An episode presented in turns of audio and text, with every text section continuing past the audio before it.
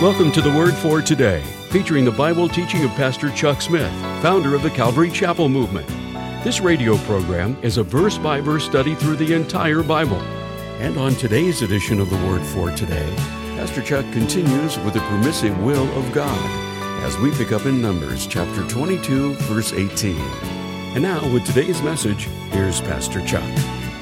So Balaam answered the servants of Balak and said, "If Balak would give me his house full of silver and gold, I cannot go beyond the word of God to do any less or to do any more." So he said, "Wait tonight, and I'll find out what the Lord will say unto me." Now, I can imagine that this night, Balaam was really laying it upon the Lord. "Lord, please." Because he was thinking about these great rewards that had been offered to him by the king. All this loot. Man, he was really drooling. "Lord, you know, I'll be good, I promise, but let me go, Lord. Just let me go. Please, Lord, let me go." I assume that this was the case because the Lord gave him permission to go, but yet when he went, it wasn't God's will for him to go. And I do believe that it is possible for us to enter into a gray area of what is termed the permissive will of God. Yes, God will permit you to do it, but he doesn't want you to do it. And I believe that a person can zero in right on the heart of God and the direct will of God for his life. You can be right on dead center with God's will for your life. And I think that there is a gray area that you can get over into, which God will permit you to do it. But it isn't really his direct will. He isn't really pleased with it. But he is, you, you've insisted, you're pressuring, you're forcing, you're whining, you're crying. "Ah, go on then," you know. Oftentimes your kids, you know, they've laid it on you like that. And you say, "Oh, okay, go ahead and go." But you really don't want them to. You're so tired of hearing them gripe and whine and complain. "Get out of here. Go ahead. Go on." Tired of hearing your complaining. And so I assume that the was the case because God said, "All right, go." And God said to Balaam at night, "If the men come to call thee, rise up and go with them, but the word which I shall say unto thee, that shalt thou do." So Balaam rose up early in the morning, saddled his donkey, and went with the princes of Moab. And God's anger was kindled because he went. God was angry with him for going. Now, God expressed his direct will in the beginning. Don't go with them. Don't curse these people. That was God's direct will for his life, but he was going off into an area. God permitted him to go, but God was angry with him for going, leaving the place of the center of God's will. I think that it is possible for a person to do that. But out of the center of God's will, you can run into all kinds of problems, all kinds of adversities. And before he had gone very long, very far down the road, an angel of the Lord stood in the path with a drawn sword, ready to take off his head. But fortunately, his donkey saw the angel, though he didn't. And so the donkey turned off the path. And Balaam took his stick and hit the donkey and got it back on the path. And they were going through a vineyard, and in those vineyards, they have rock walls along the pathway to keep people from going over and picking grapes. And so he's going between these rock walls, past these vineyards, and the angel of the Lord stood in the path again. Balaam didn't see him, but the donkey did. And the donkey sort of tried to edge over against the wall and got Balaam's leg pinned up against a rock. And he beat that poor little donkey again. And so again, he got him going down the road. And the third time, the angel of the Lord stood in the path. But this place, this time there was nowhere for the donkey to go. So he just sat down. And Balaam began to beat him again. And God opened the mouth of the donkey. Now, to me, it is an interesting thing, the great pride that some people have because God has spoken through them. God spoke through me. You know, like you're something super special because God spoke through you. It is true, God still speaks through donkeys today. And that should deflate anybody who, who, who thinks there's something special and something really glorious. You know, people ought to bow to them because God speaks through them. God opened the mouth of the donkey, and the donkey turned to Balaam and said, "Hey, man, you think it's right beating me these three times? Look, have I ever done anything like this to you before? Haven't I always been a good little donkey?"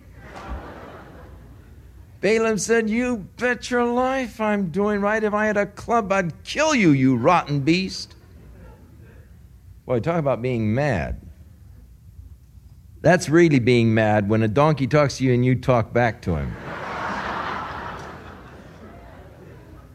Instead of being just dumbfounded, you know, a donkey talked to me, I, I just, you know, huh? He was mad. He, he wished he could kill that donkey at this point.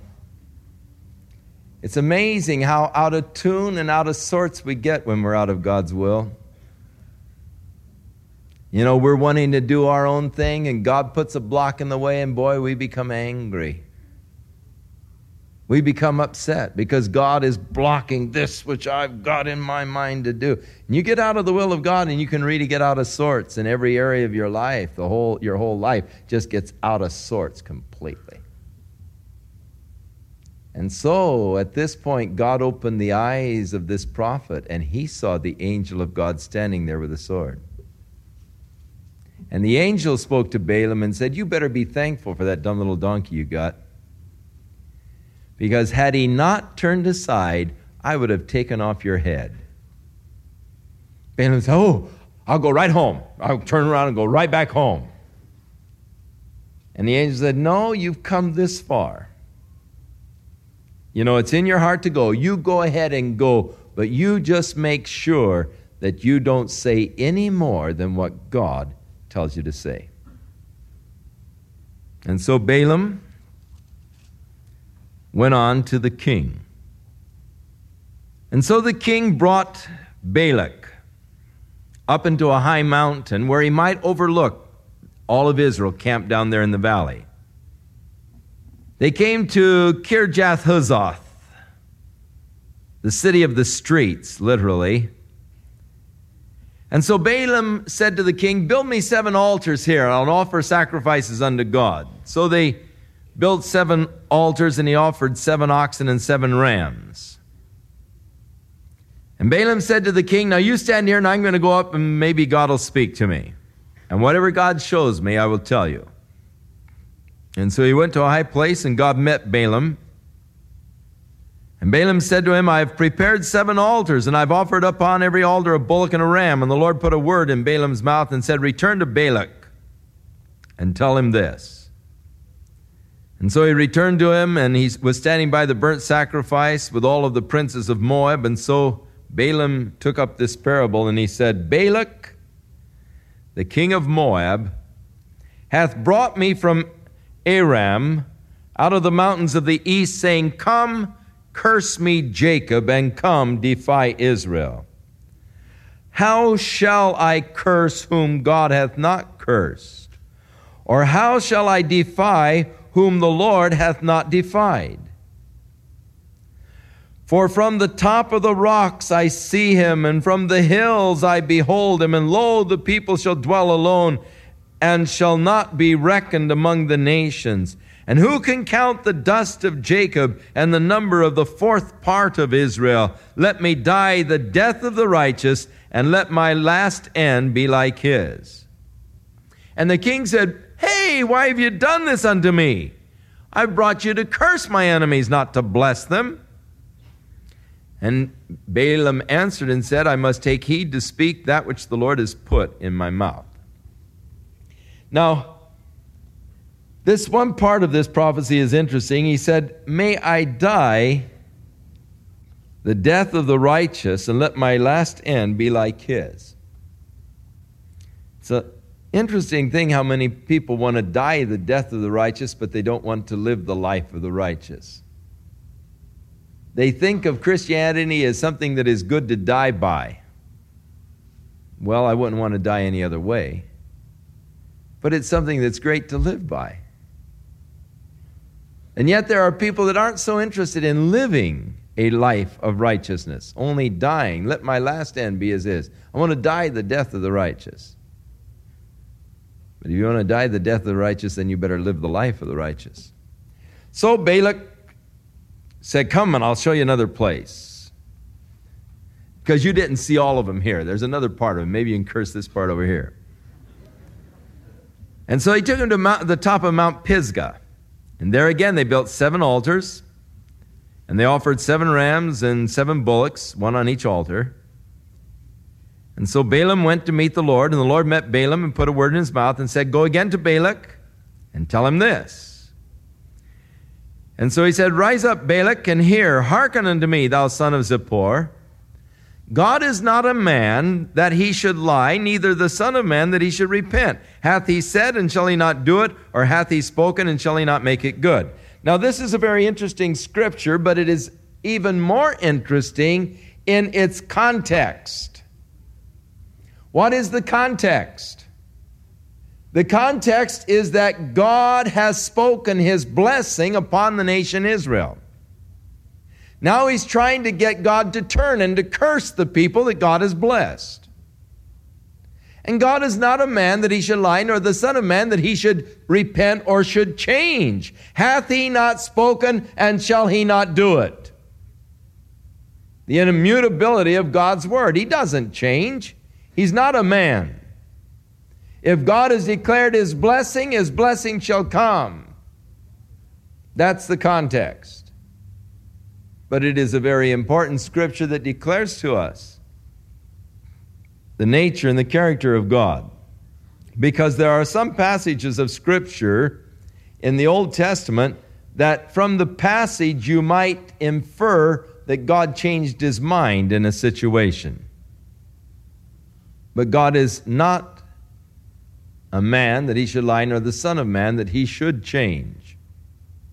God's purposes remain steadfast and sure. Now, there are times when it appeared that God changed. God said to Jonah, go down and warn Nineveh, I'm going to destroy the place in forty days. And Jonah went down and preached to the Ninevites, and they repented in dust and ashes, and, and God forestalled the judgment. Had they not repented, they would have been destroyed in forty days. Because they repented, God gave them an extension of time. But God knew all along he was going to give them the extension of time. We have extreme difficulty in thinking as God thinks. For a little while this afternoon, I watched S C playing Washington. But I wasn't really excited about it. In fact, I was so unexcited, I finally turned the thing off because I knew what the score was. The final score, that is.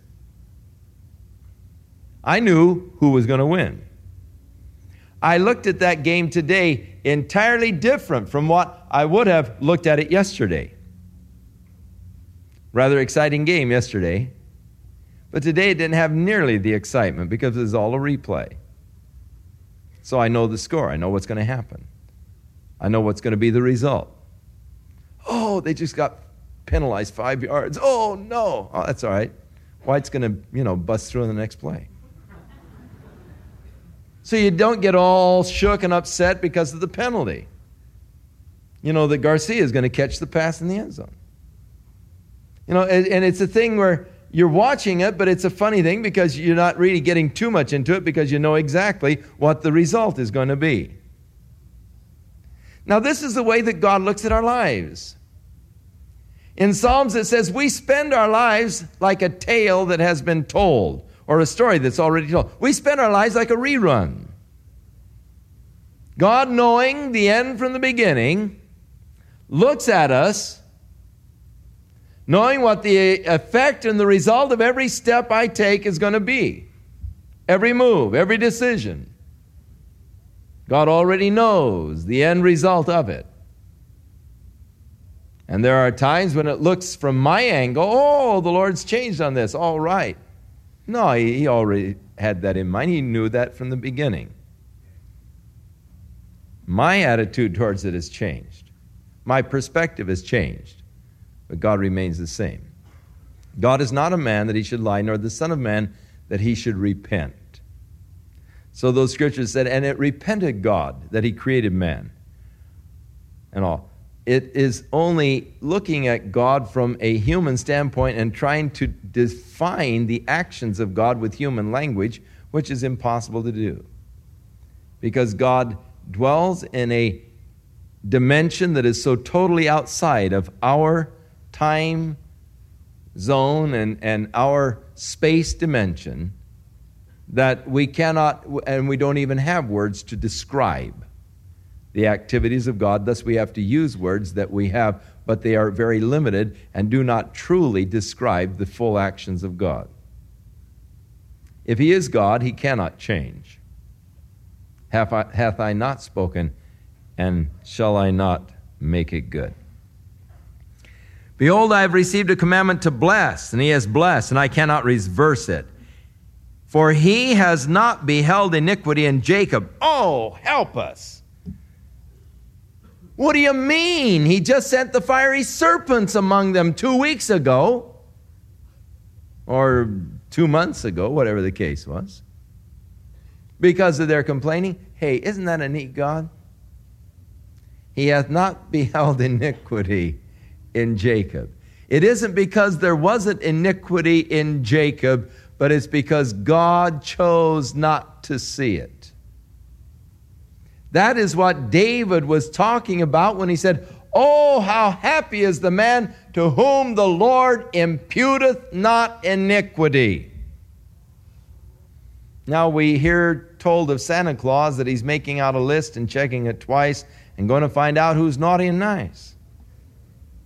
And a lot of people picture God that way, making out his list. But God has no list for me of evil. Oh, how happy is the man to whom the Lord doesn't impute iniquity. That account was destroyed. God said that he did not see any iniquity in Jacob. That to me is glorious. That's grace. That is God's grace. Because it was there. But God chose not to see it, even as he has chosen not to see the iniquity of those who are believing and trusting in his Son, Jesus Christ. But we'll leave that to Romans chapter two to deal with as we move along and get there later. But I think that's a fabulous scripture. Neither is there any divination against Israel. According to this time it shall be said of Jacob and Israel, what God hath wrought. Oh, when you see what God has done, people are going to say, what God hath wrought. As God brings the people in the land, establishes the nation, they're going to say, oh, look what God has wrought. I love that. I love that. I love that whole concept. Look what God has wrought.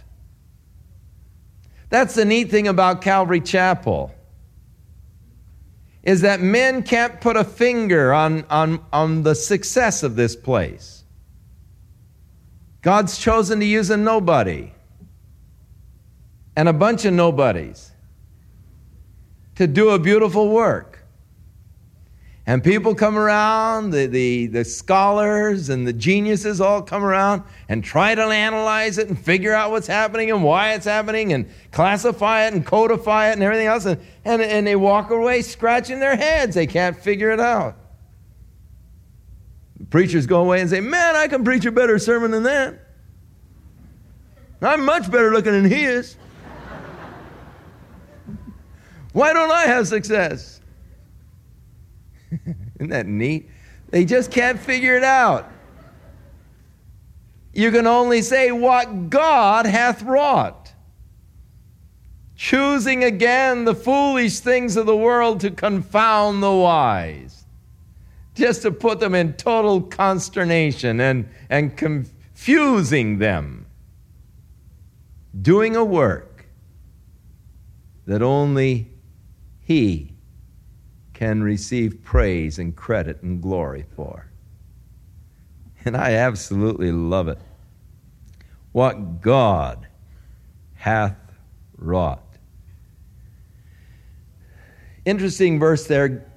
The prophet said there's no divination, no enchantment that can be used against him. And, and I want you to know this, that as a child of God, there is there is no charm, enchantment, divination, and all X or anything else that people can put on you that will have any effect.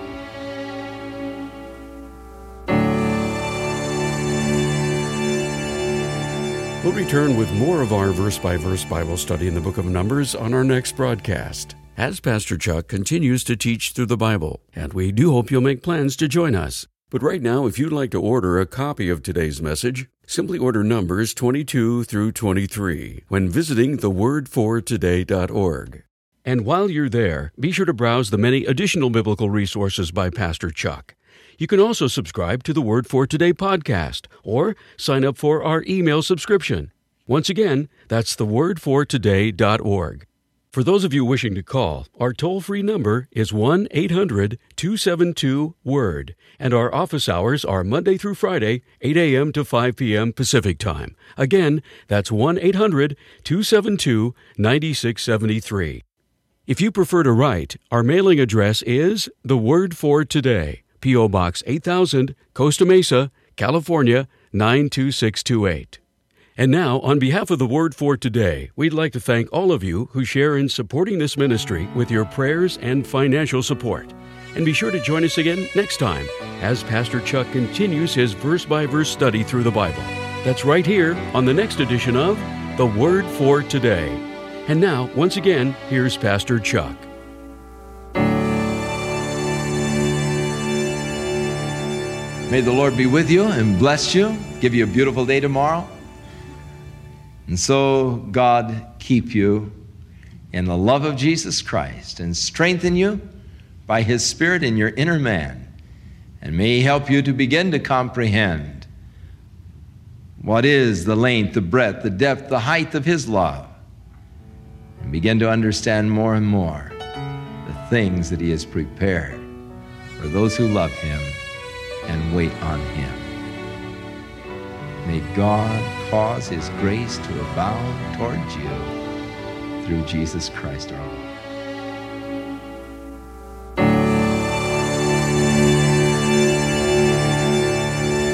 This program has been sponsored by Calvary Chapel of Costa Mesa, California. It's with great honor that The Word for Today would like to present Pastor Chuck Smith's book entitled Prayer, Our Glorious Privilege. With great clarity, Pastor Chuck masterfully taught the principles of praying to God our Father and emphasized the power that belongs to each one of us when we rely on the Holy Spirit to guide and nurture our prayer lives.